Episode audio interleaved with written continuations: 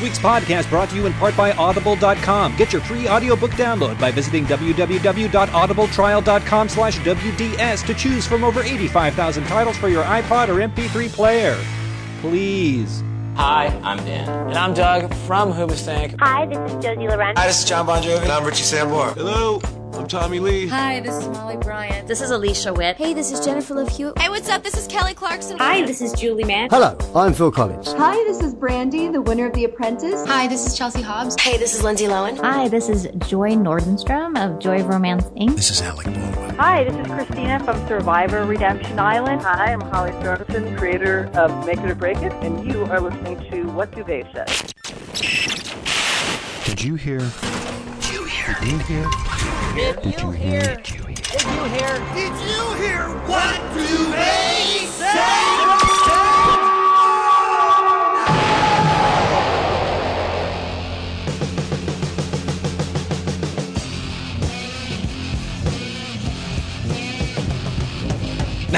Now you get to hear what Duvet has to say. Hello again, everybody. You are listening to the official podcast of the What Duvet Said Cultural Entertainment Digest, found at whatduvetsaid.com.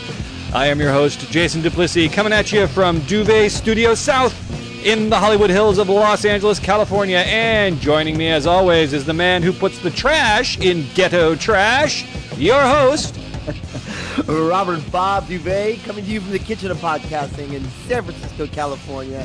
Today I am podcasting to you from inside the belly of a rich white person. Oh, how is it in there?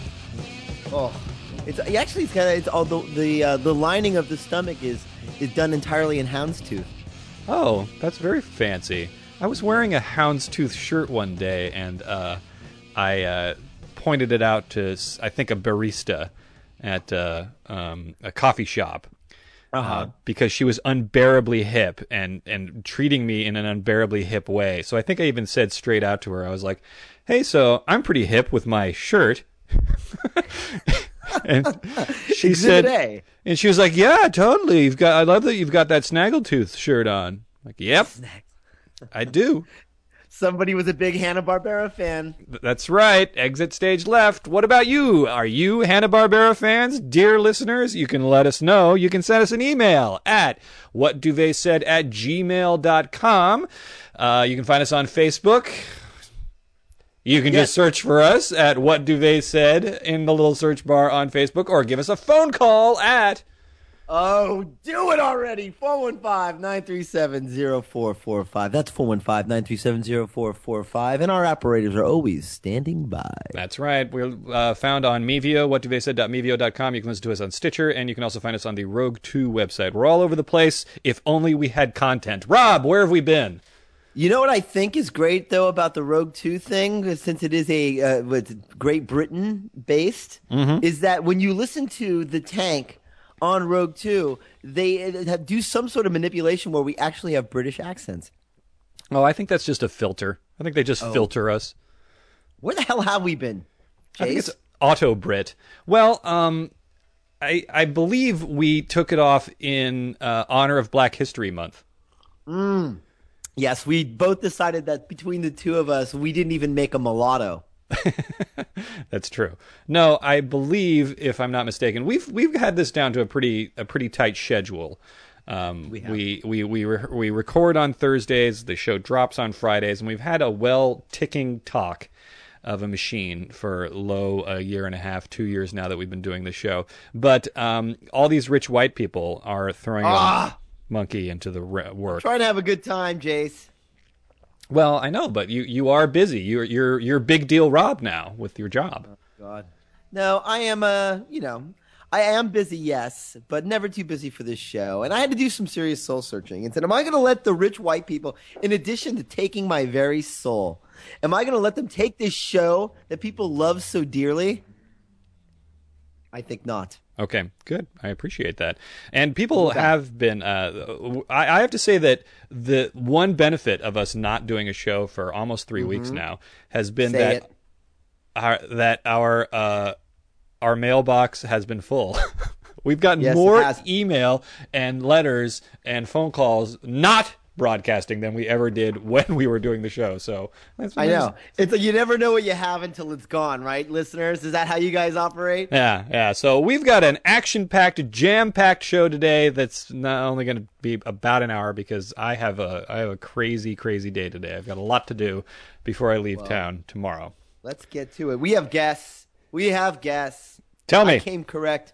Reba came correct. We have. This is a huge get. I know you're a big Oscar fan, Jace. I am Ampes. Um, we and this is in partnership with um, them magazine that is uh, WDS's uh, literary arm. I Yes. dare say literary.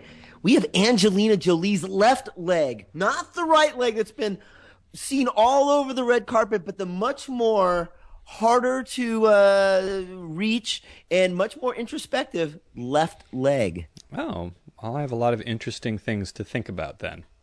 Yeah, well, you you- you're familiar with Angelina Jolie's right leg, I'm sure, Jason. Yes, yes. Uh, Although I have to say, did you watch the Oscar ceremony at all? Um, you know what? I, I, I did not, but I did watch. I just happened to turn it on when um, they announced Best Actress and Meryl Streep won. We'll talk about that later. But uh, go ahead with your your account. the gag apparently after Angelina Jolie did this thing which was so completely obvious that she just stuck her leg out when she walked up on stage was the winners afterwards were best screenplay winners and one of the guys who wrote the screenplay for the descendants is actually also an actor on a show called uh it's one of those thir- Ah, Thursday yes. night shows I forget what it's called. Oh, Community. Must see TV. It sounds like. Yeah, he's on Community. Speaking of must see TV, did you notice that when Whitney is no longer on uh, Thursdays, that it's now tanked in ratings and probably will not be coming back next season? Oh, I'm a fucking soothsayer, listeners. I, I love your soothsayer shirt as well.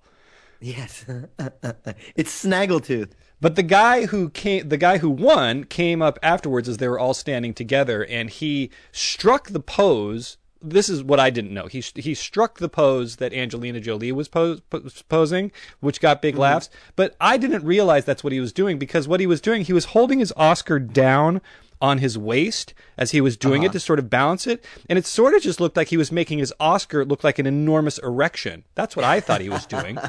that he was just holding a big cockster up there. You know that's what the you know the first thing any male that receives an Oscar does probably in the privacy of his own home is is fashions it into a cockster as you as you put it. As a coxer, I suppose would be more. Coxer, I like it.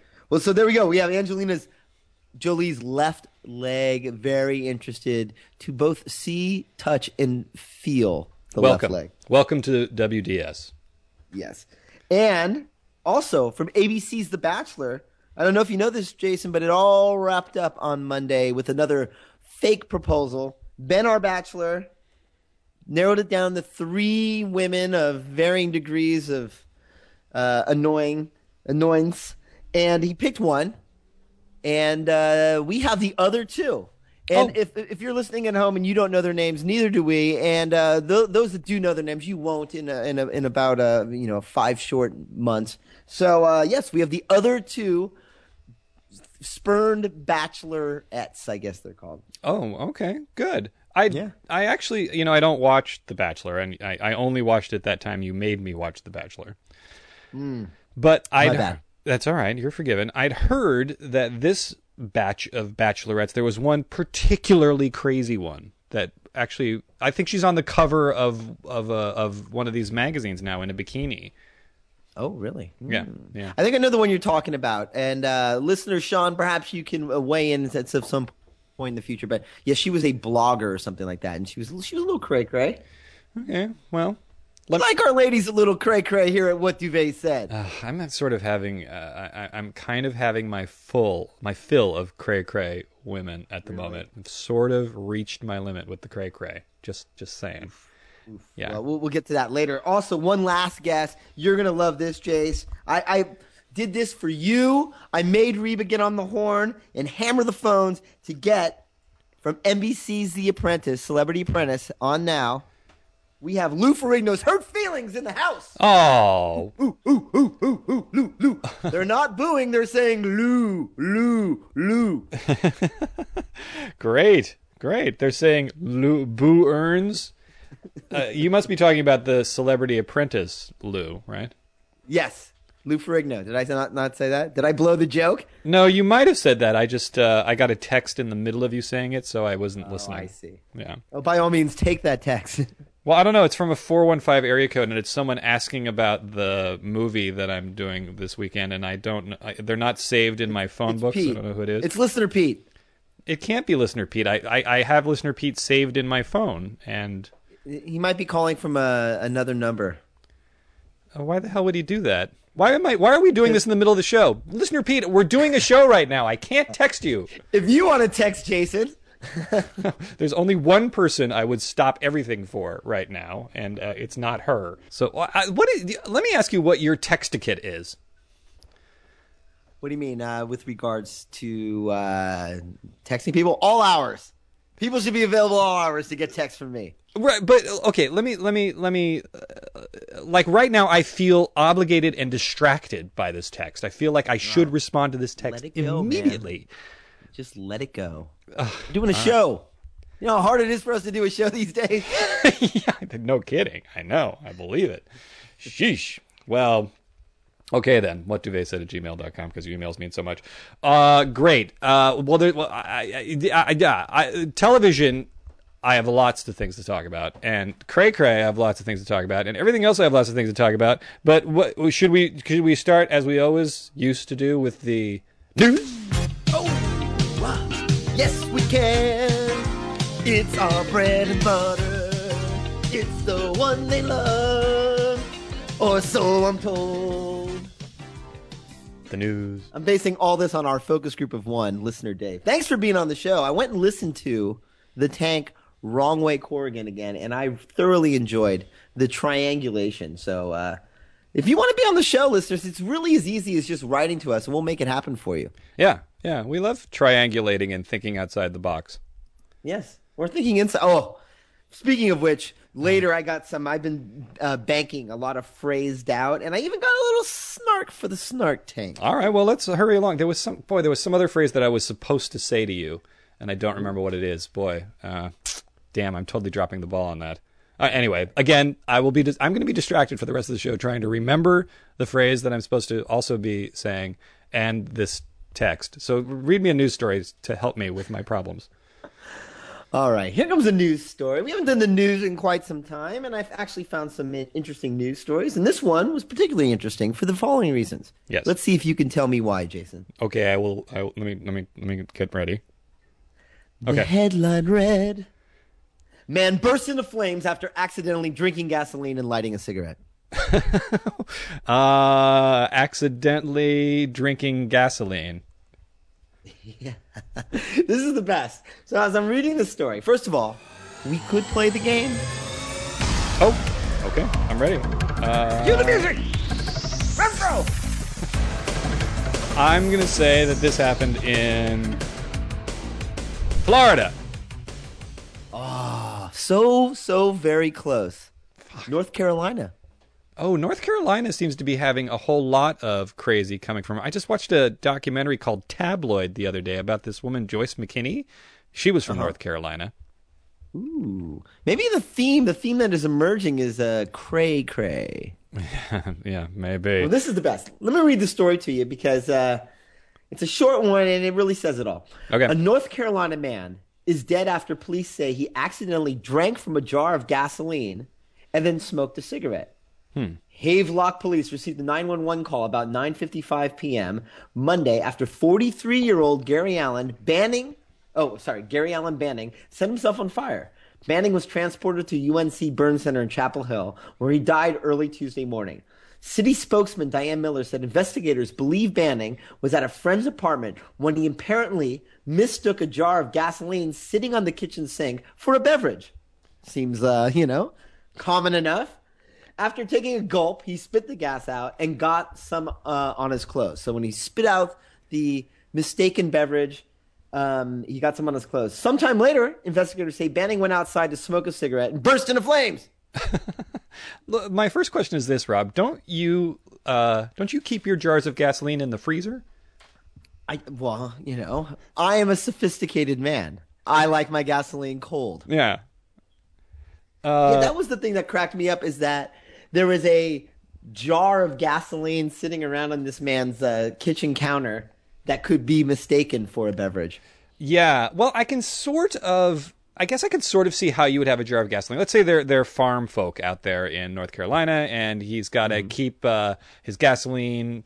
Like he's got to tank up his mower or his tractor. Or yeah, your, your dishwasher runs on uh on you know fossil fuels. Yes, exactly. You have a diesel dishwasher. so you need to have gasoline handy, you know, just in case you're about to run out of it. Or maybe, you know, he came back in. Maybe he didn't know his friend was going to come by and he was just filling up his, his gas jar. So I can sort of understand that. But, um, I was thinking perhaps that maybe these two fellas are so used to drinking like moonshine Right. that you know the initial whiff as he raised it to his mouth wasn't like enough to make him question what he was drinking because you know it was probably just another batch a hooch yeah, or maybe he just, he smells of gasoline all the time. Maybe it just stinks of gasoline in the house all the time. So he didn't recognize the gas smell coming out of the jar as he was smelling it. I used to come home after a night out on the town stinking of gasoline. Well, and I just used to smoke. Maybe he just had cigarette smoke. I don't know. That it's a tragedy. It's really tragic. It is. I am. I am sad for everybody, and I'm sure what is a tight knit community of Havelock, North Carolina. Yeah. So I'm gonna say it's not a that that this happened. I'm gonna go with you on this one. Okay. Surprisingly. All right, I like it. Woo, we're really clicking on all cylinders, ain't we? Bang bang pow. What's the next story, Bobby boy?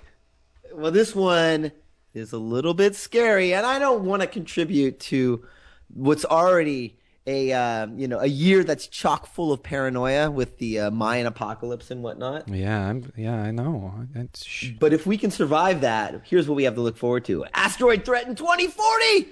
Scientists watch as AG5 approaches Earth. Yeah. I guess that's what the name of the asteroid is. Did you hear about this? I, I, I think I heard about this a couple years ago because it, correct me if I'm wrong, but isn't it supposed to atta- strike the Earth on April 13th, 2040? Um, they don't give that specific of a date, but I'll go with your date. I like the fact that asteroids are now attacking Earth. Well, yeah, they, they're, they're pissed. There's malice involved. It's just not random space junk anymore. It's actual. Fuck, there's a purpose to their uh, their purpose. Yeah, th- this time this time it's personal. yes, this time it's personal with AG. What is it? AG five. God, or maybe Yeah. it's pronounced Ag five. Yeah, it's Aggie. I don't want to butcher the asteroid. I don't want to uh, in- anger the asteroid any more than it apparently already is. Right. So how, what they've just discovered? How big is this asteroid? How isn't it one of these things that they're just blowing the story out? Like it's it's getting close to Earth and it may hit. Uh, yes, it's a May. It's a May hit. You know, um, I want to keep our listeners, you know, tuned in, so I, I embellished a bit, but uh, it's about eight thousand miles in diameter. Eight thousand miles? Oh no, that's Earth. The asteroid appears to be about 450 feet across. I'm going to say that's a hell of an asteroid. You could Can hide us. imagine it's like a an asteroid the size of Earth hitting Earth? That I would like our chances. America. I know. Well, that would be uh, that would be what created the moon. That's the the theory is that's how the moon was created and why Mars used to have life. That an Earth Oh, really? Earth-sized planet struck Earth at some point. I like this. I'm reading some of these paragraphs, and they're not all, you know, that interesting or related. But this one is, I like. There are asteroids wandering around in the inner solar system all the time. I like that asteroids now wander around. in addition to having malice and attacking, they're now wandering as well. Yeah. Well, they can I think what happens is that they try to just hang out in front of the laundromat or the 7-Eleven, but those dudes with security suits, shirts on, just walk up and go, "Hey, come on, take your dog and your guitar, get out of here." The, the last line of the article is the best, though. The bottom line is we have time. Oh, perfect. The sober approach is to make more observations and wait and see. So that's what we got out of our folks at NASA there. Have a little time and we'll just wait and see. Okay, great. I like that. Yeah. Reba, get AG5 on. All right, there you go. Oh, this is uh, these are well, maybe there's a new segment. We can call this. Uh, um, let me see. What's a good term for? We already have another news, right? Well, we we have we have putting the U in news, Okay. and we also have and we also have the in related to other news segment. Okay. Um, well, uh, since we've already got these nice little receptacles for our news segment, let's call this one um, the news in you. Okay. Okay, here we go. New, new, similar song to the other ones because they're all coming from the same place. Don't have the orchestra over there at Duvet South kill themselves coming up with a new piece of music. I won't. No worries. Okay, uh, lay it on me. All right, here it goes. One out of every 10 Wall Street employees is a psychopath, say researchers. Couldn't that be said for anybody though? I guess one in 10 out of everybody is probably a psychopath. That's been my experience, right? Yeah, uh, yeah. I would Why limit so. it to Wall Street? How do you define a psychopath though? What does this study define a psychopath as? Well, well, it's funny you should say that. And funny I should actually have it in front of me. A clinical psychopath is bright, gregarious, and charming. Wow, I think you and I are both psychopaths. Wow, sign me up. I think I'm kind of easily and often, and may have trouble feeling empathy for other people. Oh, definitely, I'm a psychopath. for yeah, sure. yeah. I- Although I would add to that that I'm moody, an isolationist, and a hopeless romantic. Ooh, ah, I like your psychopath. Aren't I? I'm a sort of a cuddleable psychopath. yeah, indeed. You know what else a psychopath is, Jace? He's probably more willing to take dangerous risks. Uh-huh. Well, that makes sense. Either because he doesn't understand the consequences, or he simply doesn't care. right. What about I uh? think I've been wait. I, I think I've been waiting on psychopaths. what about like transvestitism and stuffing your dead mom and wearing the skin of of women? Isn't that part of the sort of psy- or running around naked with a chainsaw? Doesn't that also have something to do with a psycho? Maybe I am just believing what the liberal we seem media to be focused tells me. more here on uh, 401k investment and uh, pyramid schemes. I see. It's just another way to say that people with money are bad, right? Isn't that what it is? Yes. Yeah. This is clearly written by ah ah yes. It says article by 99%. Yeah. Yep. That's right. them. Sorry, listener Dave. Had to do it. What do they said at gmail.com because your emails mean so much. Yeah, so that's uh, you know interesting. So I would I'm gonna I'm gonna extrapolate further. Uh-huh. I, I'll have Renfro crunch the numbers later, but I'm gonna guess that one in ten people are psychopaths. Yeah. that's been my experience. I would say I would think it's even higher than that. I would say that the odds are that one in ten people are normal. Yes, There's a problem yes. that that the ninety nine percent of people are freaking cray cray. I love it. I love it. I love a theme in the spring. But let me ask you this then, Rob. If ninety nine percent of the people are crazy, doesn't that make crazy the norm? I think that's kind of where we're heading, right? Because, you know, we've allowed so much freedom in our society, and Yeah. we've allowed so much self-expression, and there's been a, uh, you know, that that whole political, politically correct movement that's been sweeping the nation for some 30 years now has really taken hold. So now, the new norm is crazy. Yeah. There you go. I think I have a leg up on that though, because for, Ooh, let's get ah, let's get Angelina Jolie's left leg in here to verify. to verify that. But uh, anticipating the cray cray movement, I've been collecting my fingernail clippings for the past thirty years. Uh, that's isn't that such a quaint sort of notion of crazy? Is collecting your fingernail clippings? I know. I was so that and my stock investments were totally uh, not future uh, future helpful at all. You know, funny that we're going down this road because I have a definite in related news. Since the topic is now shifted to crazy. yes. Well, we we have an in related news theme. We've actually we might as well Oh, yes, we pull out all the the stuff. orchestra. Okay. Yeah. Anyway. Yes. All right, ready? Are you ready for this one? This is God. God, we it, it makes me feel like such when I read stories like this, it makes me feel like I I thought I thought I was a rebel rouser and like kind of edgy and like you know uncontrollable and a wild youth and then I read this America kids are still getting drunk by shoving vodka soaked tampons up their butts. They're still doing that? Apparently, this was a story that um, was being reported on previously. And can you guess what source I got this from? The Gawker. Uh, and it says, just when you thought the kids had discovered every possible way to ingest alcohol, they went ahead and started soaking tampons in vodka and shoving them up their rectums. That's right, I said rectums. But how does that make it any better? I mean, if you already have the vodka, like, isn't that the hard part? Getting the vodka when you're a teenager?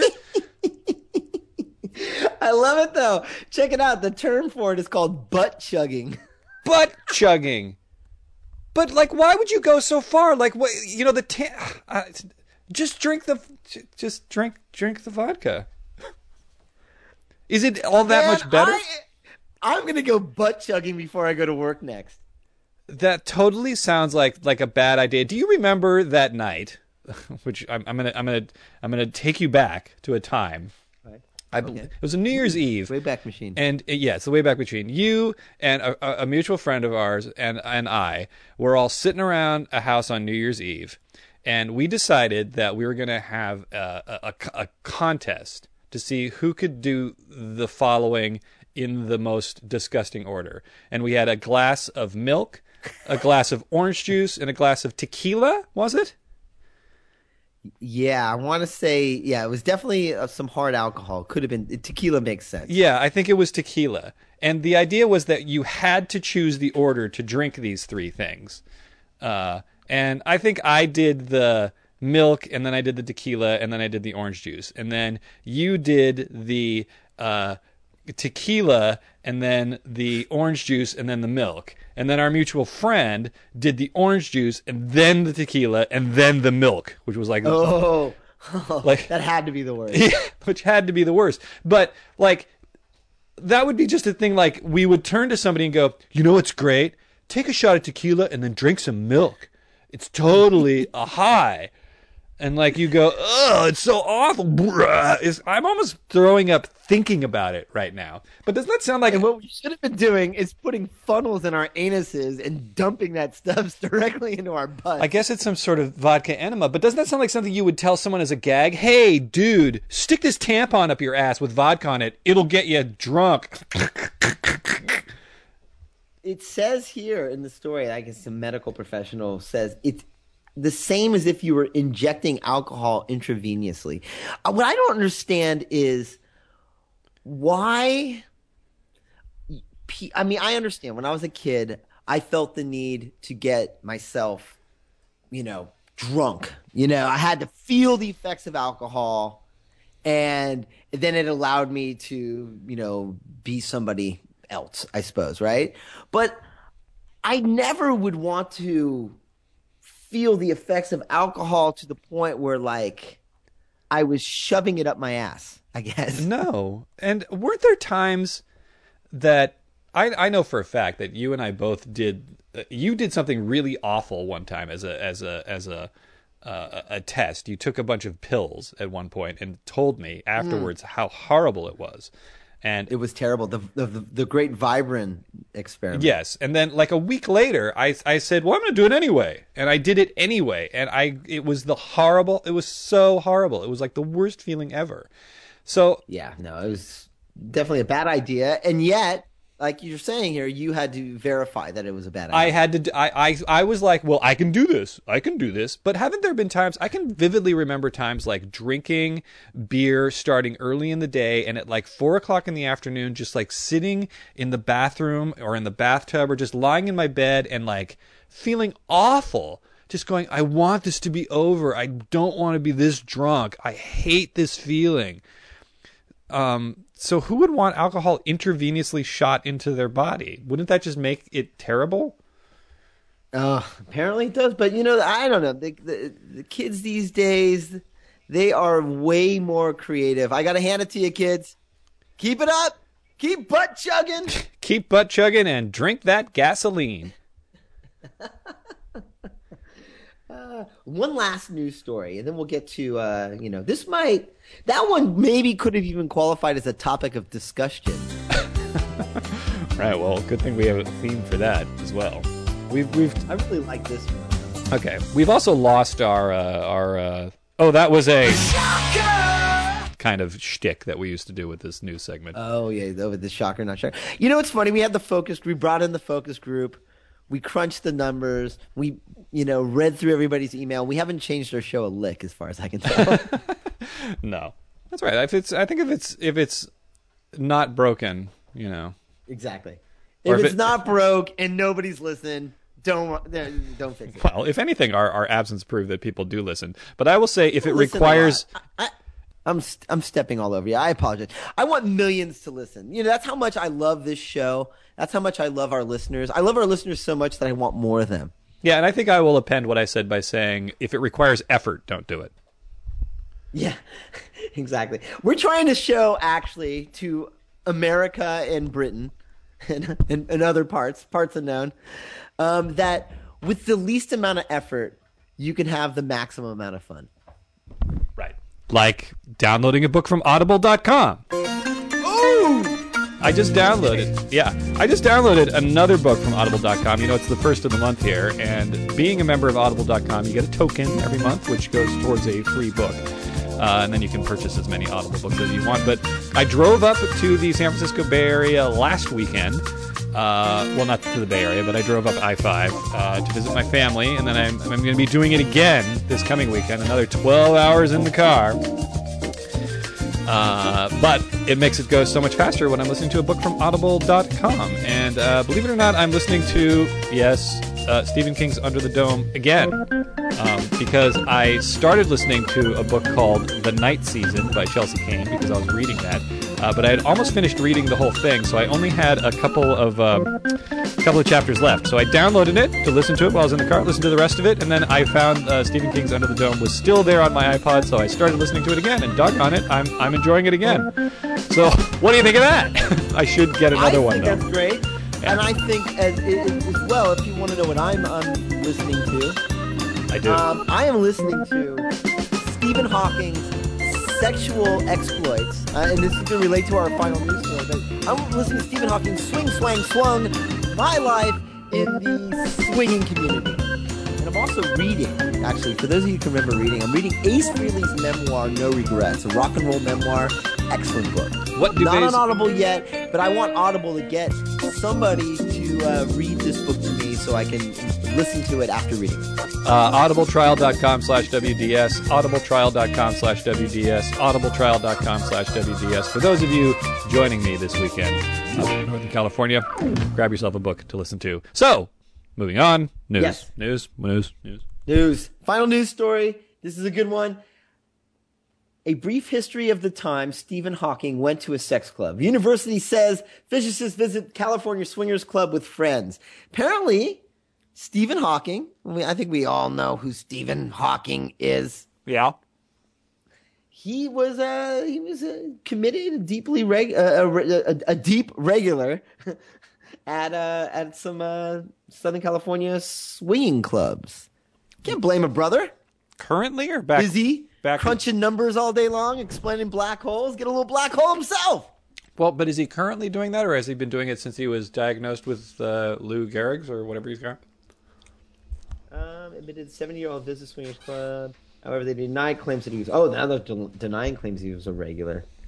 Um, I don't know. Wasn't he always kind of in a chair, in a wheelchair? No, no. He it's it's Lou Gehrig's disease he's got. So he he began as a walking, talking, regular guy, and then uh, Oh, there's a picture of him though when he's clearly in the wheelchair. oh, And it just says he was visiting the sex clubs. Maybe it's not as sordid as I'd like to think it is. yeah, maybe maybe he wasn't patronizing them. He was just hanging out. Wait, here's a picture of him with a vodka soaked tampon. Oh, well, see, that's a good way to get drunk. Stephen Hawking, n- known butt chugger. Uh, wow. Okay, Stephen King, known butt chugger. Let's spread What do you think, Stephen Hawking? what what is more, Stephen Hawking butt chugging or Stephen Hawking going to a sex club? Hey, is that ever anything that you found slightly appealing? The whole wife swapping swinger business. Um, appealing. Huh, how do I how do I dance around this issue? No, you know, here's uh, as I've mentioned before. Here's where the appealing part of wife swapping ends for me. The idea that somebody else would be having sex with my wife. Yeah, yeah, that's kind of what what gets me uh, gets me out of it as well. But I, I also Yeah. have to say that, and this is probably true for you as well, Rob. Um, the you you may or may not know I've mentioned uh, I've danced around the issue myself a couple times, but there's a I have a I have I have a, a sweetie who um isn't who doesn't live in this town. Someone that I'm quite fond of that doesn't live in Out of town, sweetie. an out of town sweetie. And um, tell me if this uh, rings true to you or not, Rob. Uh, I'm, I'm going to go down a little pathway here because this is I'm going to be honest with you, Jason. I feel like des- you deserve that, and our listeners deserve that. Okay, so I think uh, something that men do that women might not be aware of what men do is if we're sitting and watching a, a TV show or drag to a play or even going out to a party uh, when we're single. Um, if the if the party or the play or the movie is particularly boring, we just find the girl that we think is prettiest and we watch them the whole time.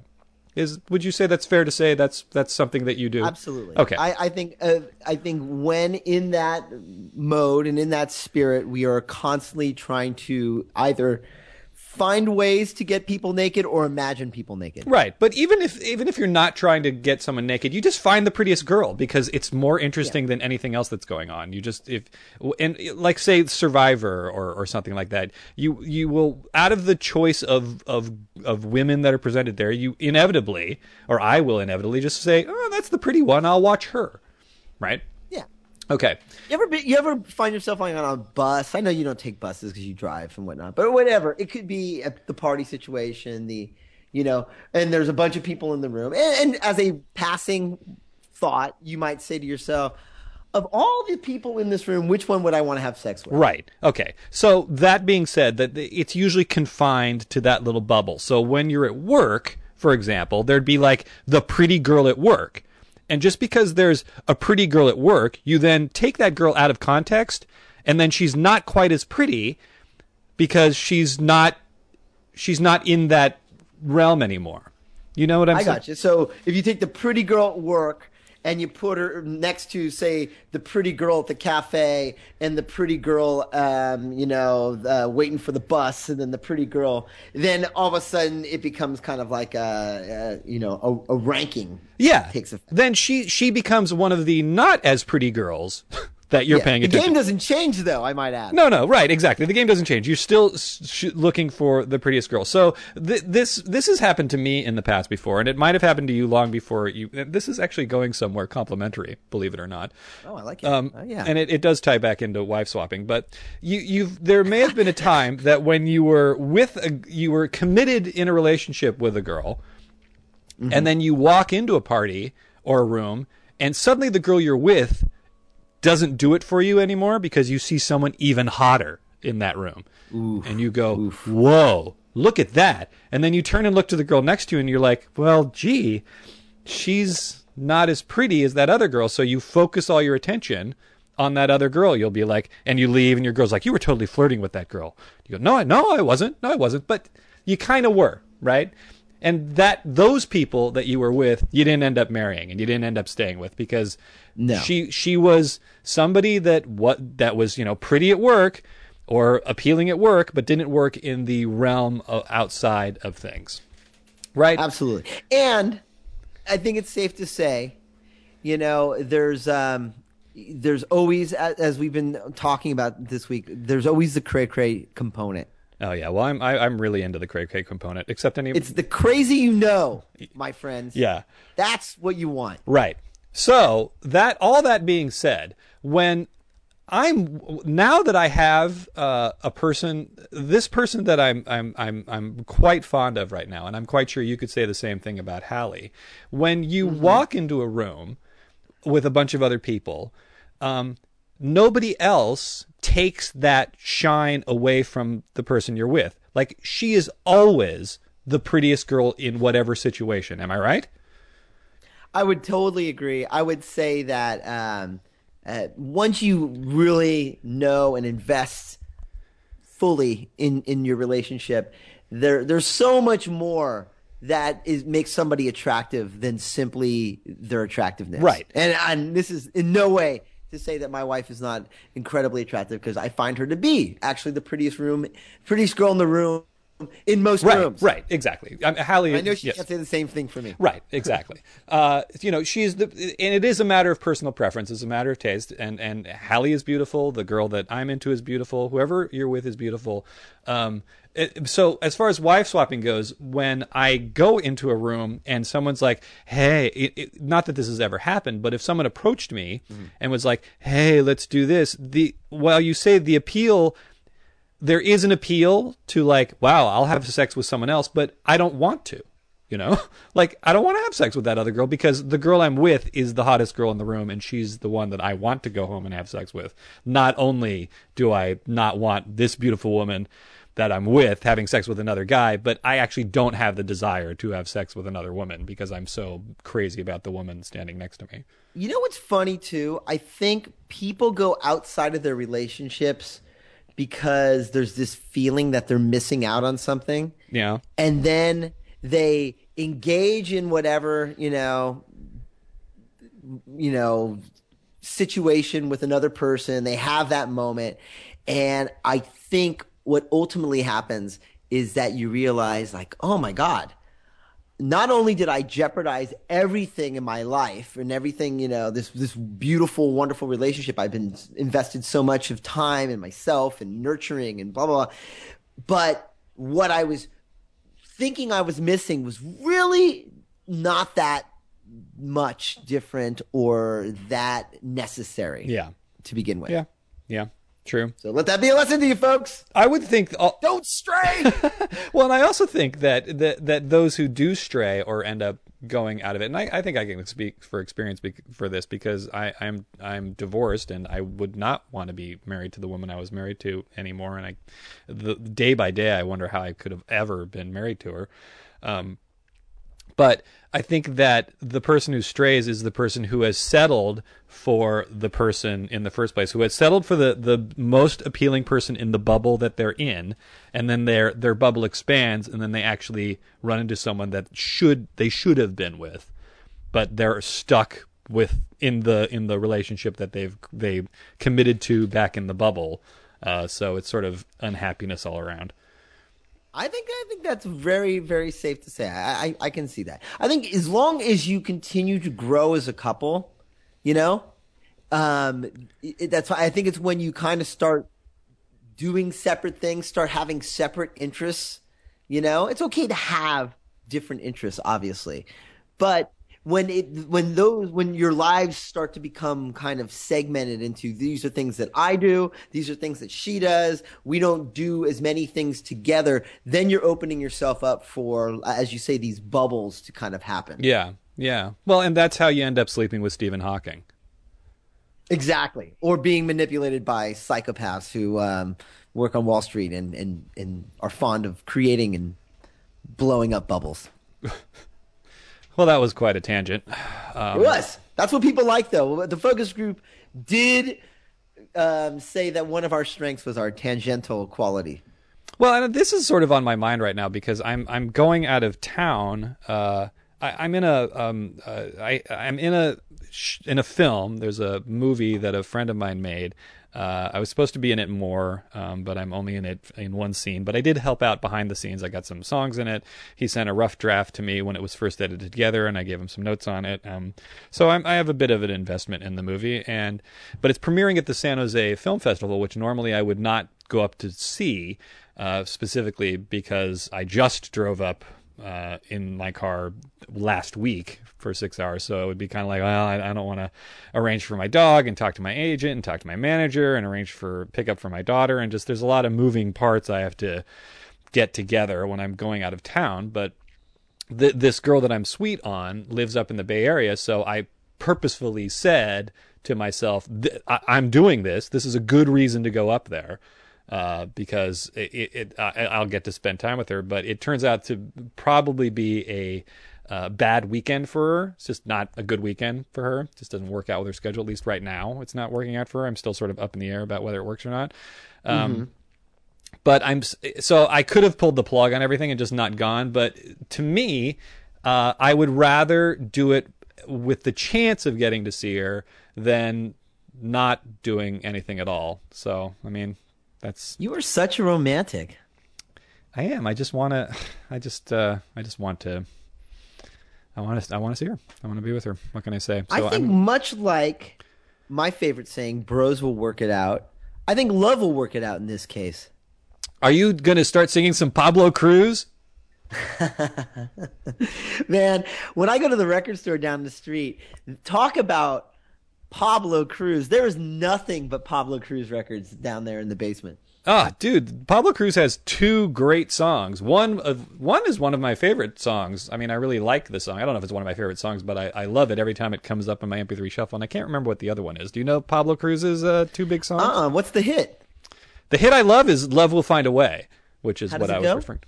Sing a few Cause it's all right, all right. Once you get past the pain, then it's not over. Cause love will find a way. That song? yeah, I know. Yeah, I kind of know that song. I, I might not be doing it justice. I bet if you listen to it, uh, I think you should find it on YouTube. All listeners should find it on YouTube right now and listen to it because it's a Right. fantastic song. We'll wait. We'll wait. Yeah, wait till the show's over, or there just might be a snippet of it at the end of the show. And then the other Pablo Cruise song, I'm going to have to look up because I don't remember. But um, hold for minute, wait I always it. thought like Pablo Cruise was like maybe like a, a Dominican baseball player. he sounds like it, isn't it? It's not "She's Moving In with Rico." That would be a Davy Jones song. God rest his soul. Oh, should we just? oh, what mean- you, what you gonna do is the other Pablo Cruise song. What you gonna do? What huh? you gonna do when she says goodbye?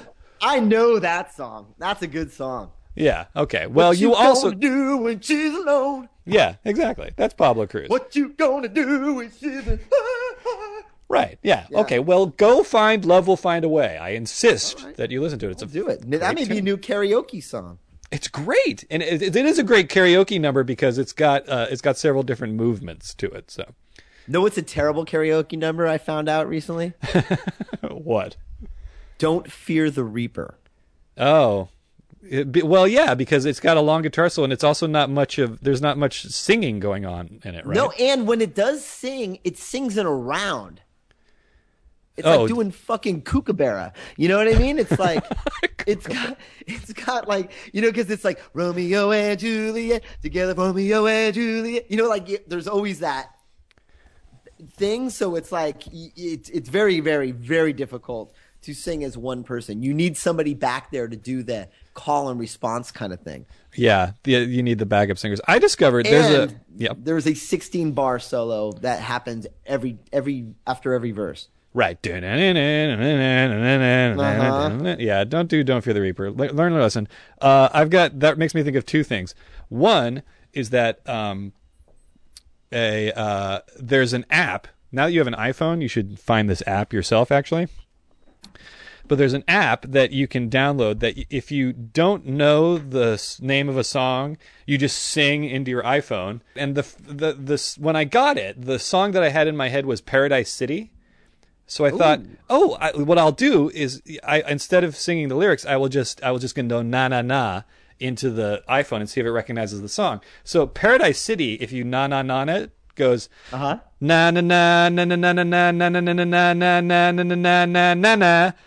which isn't really much. Like I didn't realize quite how not singy that is.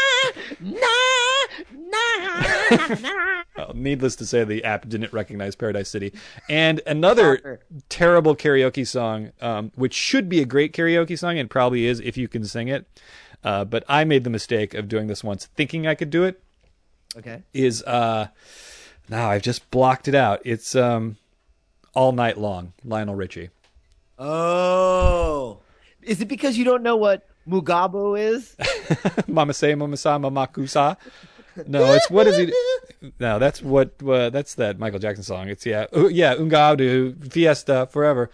But that would be a great song. Yeah. I just can't sing it. No, it's a good karaoke song since we're on the subject. I'll just a little shout out. Yeah.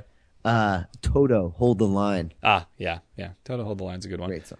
Uh, Excellent. I think unless it's a Dire Straits song, I, I shouldn't be singing it. you like to do the ones where you can kind of like talk, story talk it? Yeah, well, yeah, and Dire Straits is right in my wheelhouse. You know, it's right in my singing. You know, it's the Gotcha. It's not what the kids call rock and roll. yeah, doing the monster mash. Don't know how it So, happened. So far do you away talk? from me. Do you want to talk? uh, Do should we talk about shows? So far, I just can't see. yeah, we've got we're running out of time here, so let's talk as many shows as you want. You lead the charge. What do you want to talk about? Okay, uh, we'll talk really quickly um, about a couple of shows Yes. that we are watching. Are you watching Amazing Race? No. Okay, we won't talk about that. Um, are you watching Celebrity Apprentice? Yes. We will talk about that. So, uh, what do you think? Notes? Uh, I I like? I like the cast. I'm really, as I mentioned uh, in Wrong Way Corrigan episode of the Tank. Um, Yes, I was ex- episode, excellent episode, Emmy award winning, Potty award winning episode. potty. Uh, I was excited about the cast. The, m- most, if not all, of the celebrities are people that I've heard of outside of the Celebrity Apprentice. I'm not being introduced to them, and they're. I don't feel like they're washed up has-beens. Um, Really? Well, you know, I, I will say that Arsenio hasn't been in the public eye for a while, but Arsenio Hall still sort of has that Arsenio Hall stuff going well, on. Well, I'd say Arsenio and Penn Jillette, um, and Lisa Lampanelli, um, are still people that I, I consider to be talented and relevant. Eh, Debbie Gibson, not so much. Oh well, Debbie, I, I just love everybody on the women's team. Uh, Debbie, You just oh, because you find her attractive. I think she's grown into an attractive woman, eh, but she is such a a, a fame whore at this point. I've had de- I've had run-ins with Deborah Gibson. Uh, for she's like crossed my path a couple of times in my life. Um, Really? Yeah, one is that uh, she tried to stage a comeback. I don't know if you remember, but uh, I used to do Don't this. call it a comeback. I used to do this thing at the Hollywood Roosevelt Cinegrill every week, uh, where uh, uh, a, a fellow by the name of Mark Nadler, who's like extremely popular nowadays out in New York, look him up. Um, but he would do a show every week, uh, and he would have guests come in and sing uh, at the at the show. And he had, I, don't know, I think Debby Boone showed up at one point, but Deborah Gibson showed up when she was Deborah Gibson when her new album came out. Uh, Okay. So I, I, she tried to stage a comeback back in the '90s, and she had an album come out where she actually did a cover of "Knock Three Times" with Tony Orlando on the album. Oh, interesting. If that gives you any idea of how her finger was on the pulse Boy, yeah. of the Uh, uh, cultural the zeitgeist. to hear. yes. Uh, but then when my daughter sang at the Orpheum uh, a couple week uh, a couple years ago, um, uh, she was they were mentored by uh, songwriters, and Deborah Gibson was one of the uh, one of the people there. So I actually stood and hung and chatted with uh, Miss Gibson back then. Was she nice? Was she was she uh, a, a good person? She's just as nice as you Good think. she- American values. just as nice as you think she is. And the other thing is, there was a uh, a uh, fella uh, that I worked with uh, when I my first job I got, who was a member of the Debbie Gibson fan club way way back in the day, and he gave me his card, his like Debbie Gibson fan club card, which I put in my jacket pocket at that time, and it was one of those things that I would always find in my jacket pocket. Um, so anyway, there you go. Uh, that wasn't as interesting. Yeah, I mean, I, I. I, I find it amusing in this show where she's kind of. It seems like she's trying to slip in singing whenever possible. Um, a because probably that's her claim to fame is she was once a pop sensation. Yeah. And B it's it's like a, a way of kind of trying to like you know milk in a little, uh, you know, little spot for herself. Like, look, see, I can still sing. Yeah. Somebody hire me. Give me a record contract. yeah, and that's not sitting well with Aubrey O'Day, obviously. Yeah. Who is what? A, a more, now, what's her story? She is she a singer? Singer? I have no idea who Aubrey O'Day is. She was talking about how she was more popular than anybody there because she had so many Twitter followers on the first episode, and hmm. I had to look her hmm. up because I had no idea who she was. I looked her up, and I still have no idea who she is.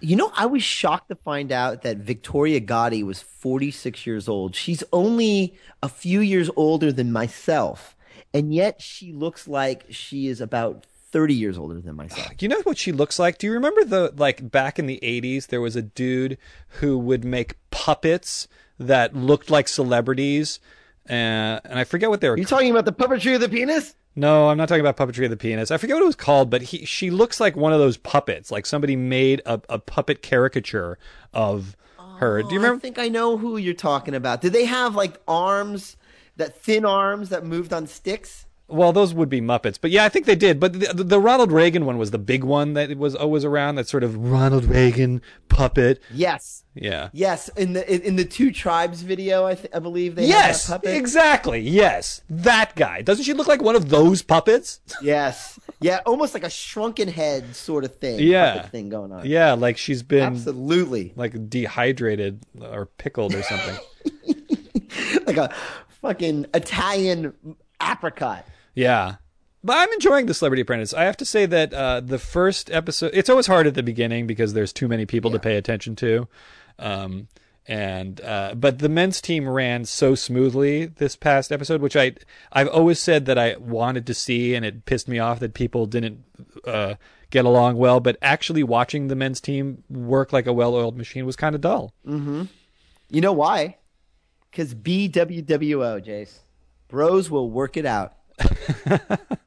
what you gonna do when Jesus goodbye?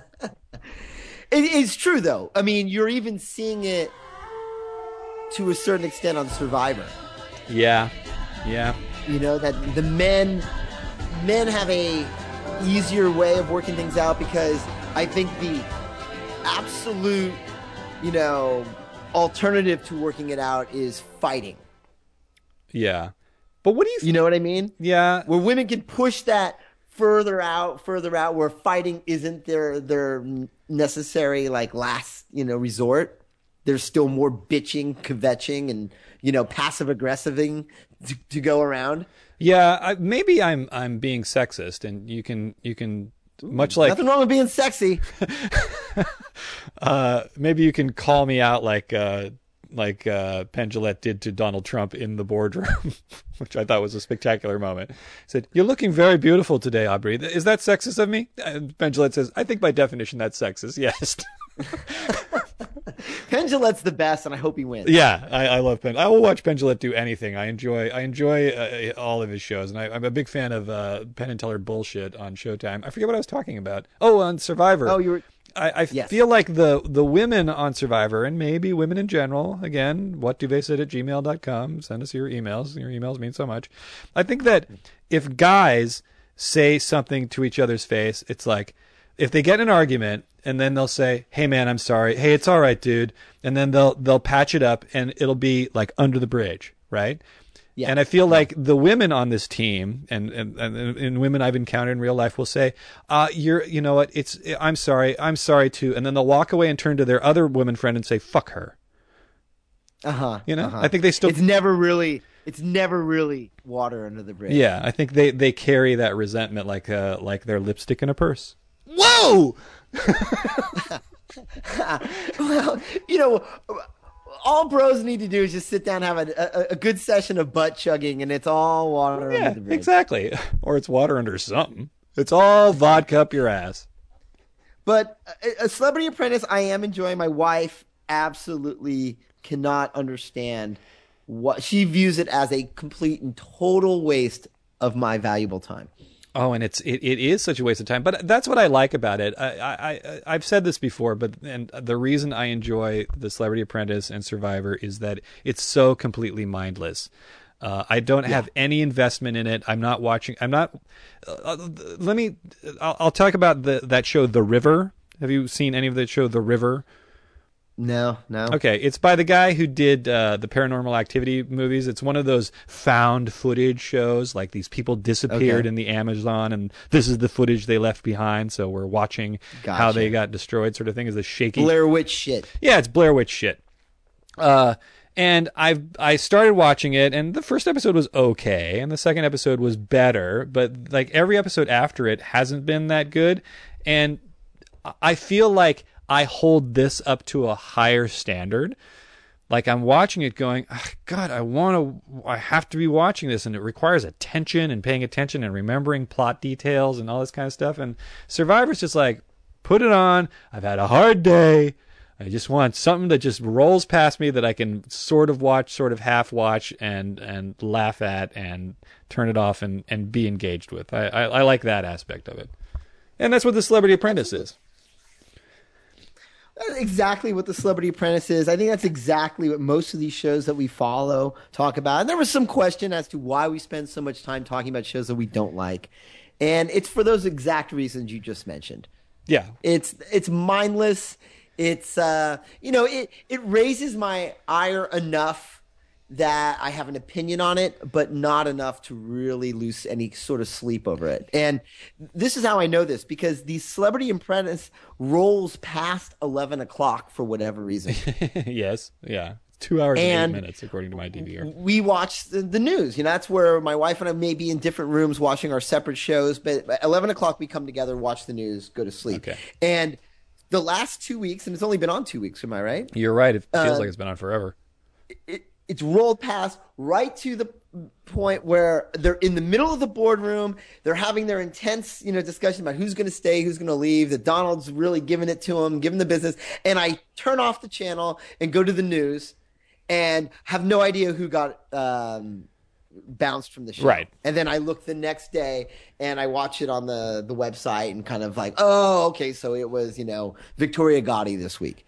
So that shows how invested slash uninvested I am in the actual outcome of the show. Yeah, yeah. I think you can just stop in the middle and not be. And I, I'm not. I'm not thrown by it. So, and I, I, I you know, I, I will say we didn't really like Pan Am, which I think was listener Dave's critique. And That is a true story. Yeah, we were still watching it, but uh, and we tried to like Dating in the Dark, but it wasn't all that great. But I, I, I actually like Survivor, and I like The Celebrity Apprentice at least so far. It may come a point in the season where I'm no longer liking it, which is what happened to Survivor last season. Um, and The Amazing Race just bores me now, so I, I just can't into it. Is The Amazing Race any good this season, or is it the same thing again? Uh, you know, it's just more the same. It, it's you know a lot of people running around. I watch Big Brother. There's a couple from Big Brother on there, so I'm a little bit more, um, you know, invested in seeing. I I really want to see them leave, basically. So. And there's a couple people to get behind. It's not an annoying cast, so I'm watching it just because there's not much else going on. but you know what is going on? We should do some phrased out, maybe a bit of snark time. Okay, phrase us out. I came up with a bunch. This is kind of like a, a string of phrased out phrases, Okay. and work with me on this one. This one's kind of got more of a scientific bent to it, but you, I'm sure you're sharp. You're going to figure this out. Okay. What I want to see phrased out is when somebody says X meet Y. Oh. You know what I'm talking about? Can you give me an example? Uh, well, I understand the the geometry graph, uh, two dimensional aspect of it. People say X meet Y. You know, like face meet fist. Oh, right, yeah, okay, I get you. I thought people what I'm actually saying? walked around saying X meet Y as if they were talking about plotting a graph. Maybe at MIT. That's like, you know. No, I okay, I get you. Yes, face meet fist. Right. Okay, sure. Yeah. I don't want to hear that. No know what else I don't want to hear anymore? No. And I've never liked this, and there's no logical reason. I know maybe you might even say it. You, I think you might say this. Cool beans. Oh, I say cool beans. I don't like cool beans for some reason. You know why? It's not when you say it, it doesn't bother me. It's the people that tend to say it are always kind of overly peppy, sort of, um, you know, uh, rah rah types. Right. And they'll say like cool beans. Don't like yeah. it. I don't say it like that. I say okay, cool beans. Say it like that. See, you're more nonchalant. That's why it doesn't bug me when you say it. I think I, I Here's also. I also tie that into uh, something my sister used to always say is that she would refer to something that had reached a place of security as being Mm-hmm. safe muffins. Okay. So then, like, she would just tap on muffins to the end of, of anything. So it, it expanded from being safe muffins to being like, oh, that's that's tough muffins, or you know, oh, this, this is this is done muffins. So I always just kind of lopped in cool beans to that sort of thing because beans I think of as a food more than the cool part of it. Okay. Well, cool beans on that one. but you, you're welcome. I, I will stop. I'll stop if you want to phrase it out. No, no, no. You, you continue. I'll stop. adhere to the segment rules. Uh, here's what else I'm not going to say ever again. Nah. I'm all about. Oh God, yes, thank you. Don't you hate that one? That and I'm all over. Yeah. I'm all over. I'm all about. I don't want to hear what you're all anything. Okay, yeah. Okay. Here's another one. With that said, because you know what follows with that said? The everything Complete that opposite of what they are saying. yeah, every everything that I've that I've set up uh, to to say that I agree with and makes sense, I'm going to undermine by something that doesn't make sense. I'll give you an example. Okay. So we have this thing in the restaurant industry called a lineup. It's where you get together, everybody's got to be, you know, suited and booted, ready for action. And then the chef comes out and he tells you the specials. And then the managers talk about like any sort of service notes, you know, they want to make and, and, you know, what's coming on. And so for the last three weeks, they've been like, we're really, you know, we really want to ease it up on you guys by, you know, we're going to do the books so that you're not getting crushed, you know, with so many people being triple sat at once and you can give better attention to tables. We want to lighten the load on you guys so that you can give better attention to your tables. We feel that it'll translate into better sales. And so we are going to adjust the books so that you guys are not feeling the, the, the crush of people coming in all at the same time. With that said, we have 300 people coming in between uh, 5:30 and 6. It's going to be a crazy busy night. So why even give the bullshit about how you're going to make our lives easier so we can give better service if you're not going to do it? It's all just smoke and mirrors. Yeah, it's just a way to excuse away the the behavior that's coming. Yeah, it doesn't work on me. Doesn't work on me. I hear a stampede of rich white people coming from miles away. Well, you're in their stomach.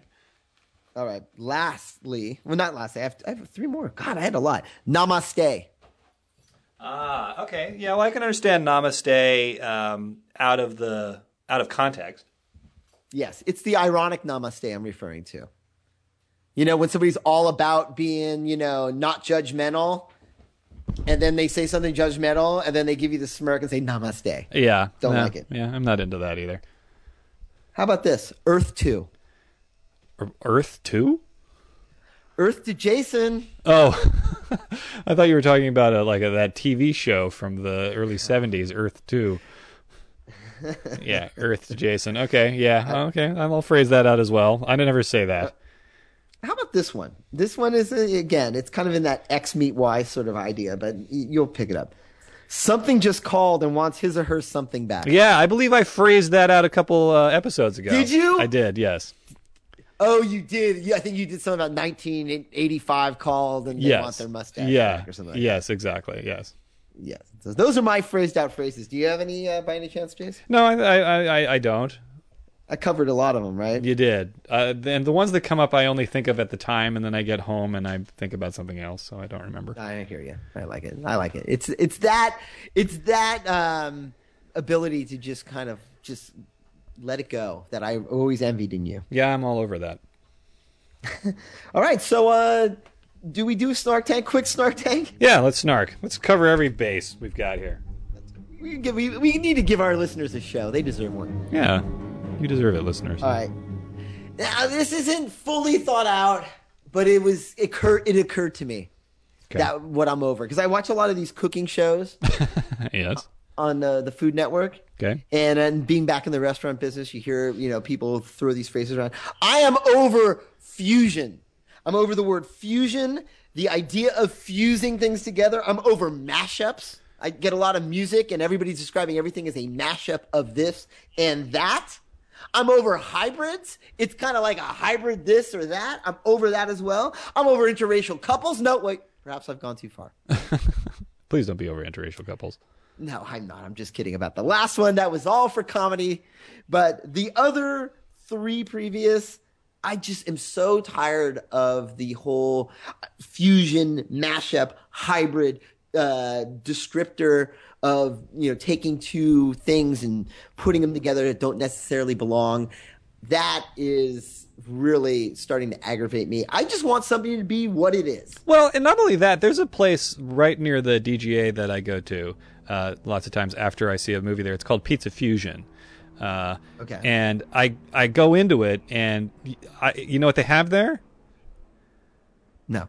They have pizza. Pizza. I mean, it's pizza. you know, I don't, I don't know whatever the fusion thing is. Like, I don't get it. I, I, I, or, I order it, I eat it, and it's pizza.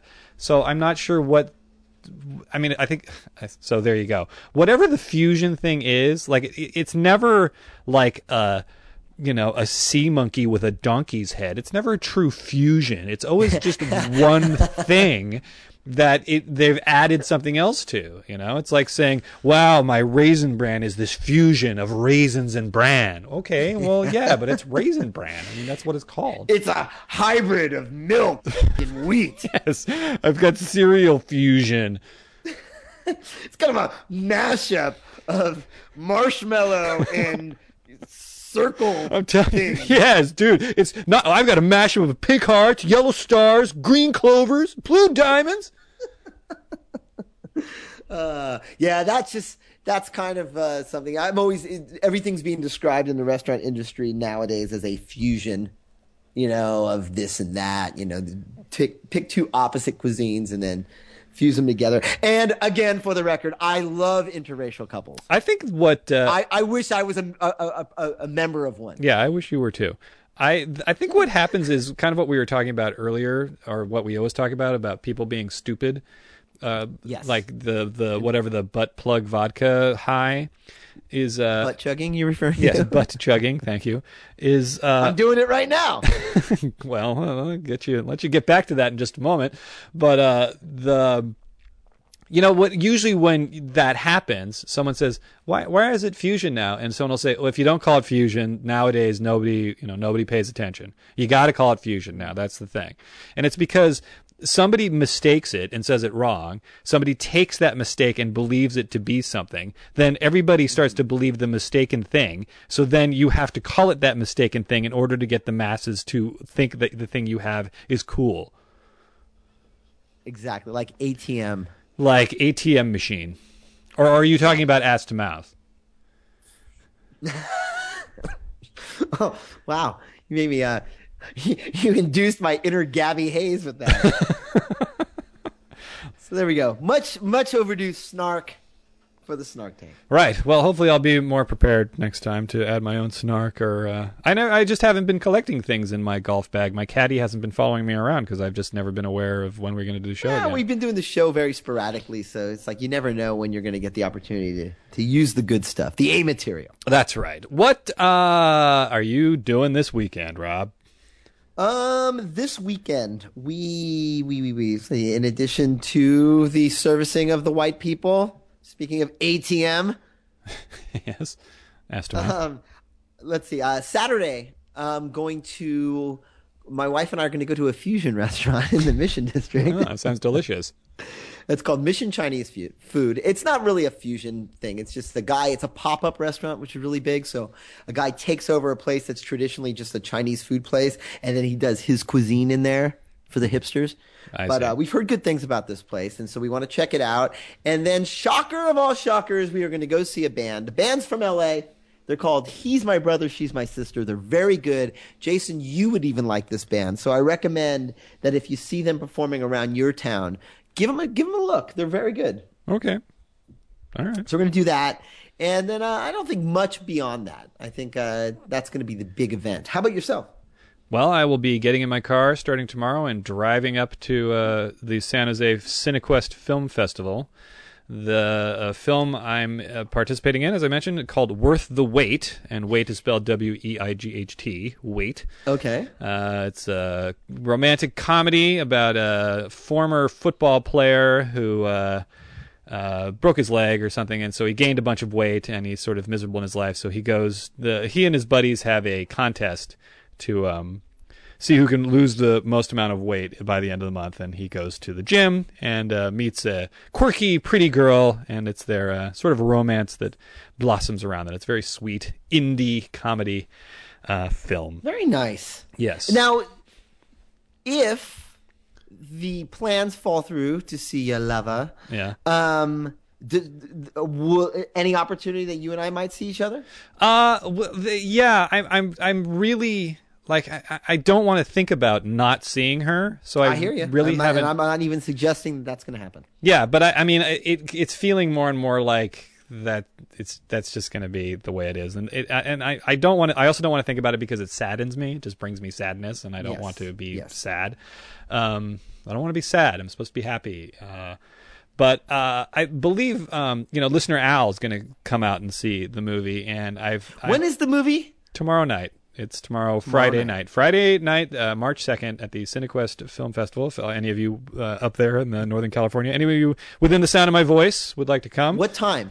9.30 is when the show begins. 9.30? 9.30, okay, okay. Yeah. Uh, so I, I'm uh, if if everything falls through and I'm not able to see, God, not able to see her. We're not talking about it. yeah, then I'm probably. I was just planning on sitting around listener Allen's place all day on Saturday. Um, Okay. I mean, I don't know if you're interested, but uh, the, yeah, always, if you welcome to join if you want to go uh, to a fusion Chinese restaurant slash rock show. Oh yeah, that's right. Okay. Well, uh, I, I, you know, I'll keep that in my pocket. I'm really sort of leaving all my options open uh, because I like it. Uh, You if, should. Uh, if I'm if I'm not getting to do what I really want to be doing, uh, then I might just like just take the whole damn weekend off and just.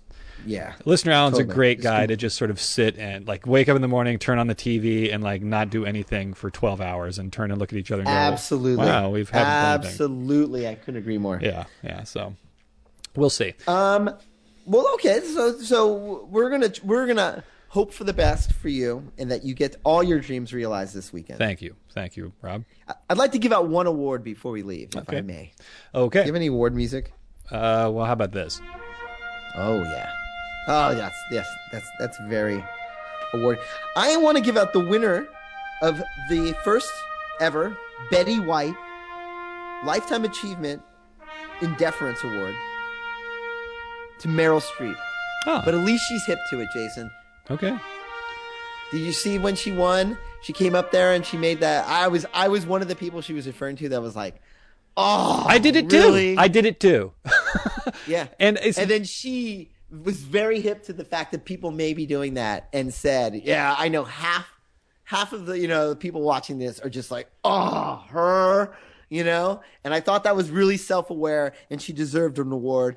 And who better to represent that than Betty White, who's perhaps uh, the woman who most represents deference at this stage in her career. yeah, yeah. And that's not to say that she wasn't a phenom- she wasn't phenomenal. She's great in that movie. Meryl Streep is phenomenal as Margaret Thatcher in the movie. The movie is a snore and it's terribly boring and terribly dull, but she I wanted to ask you really quick about that because you're an actor. I am.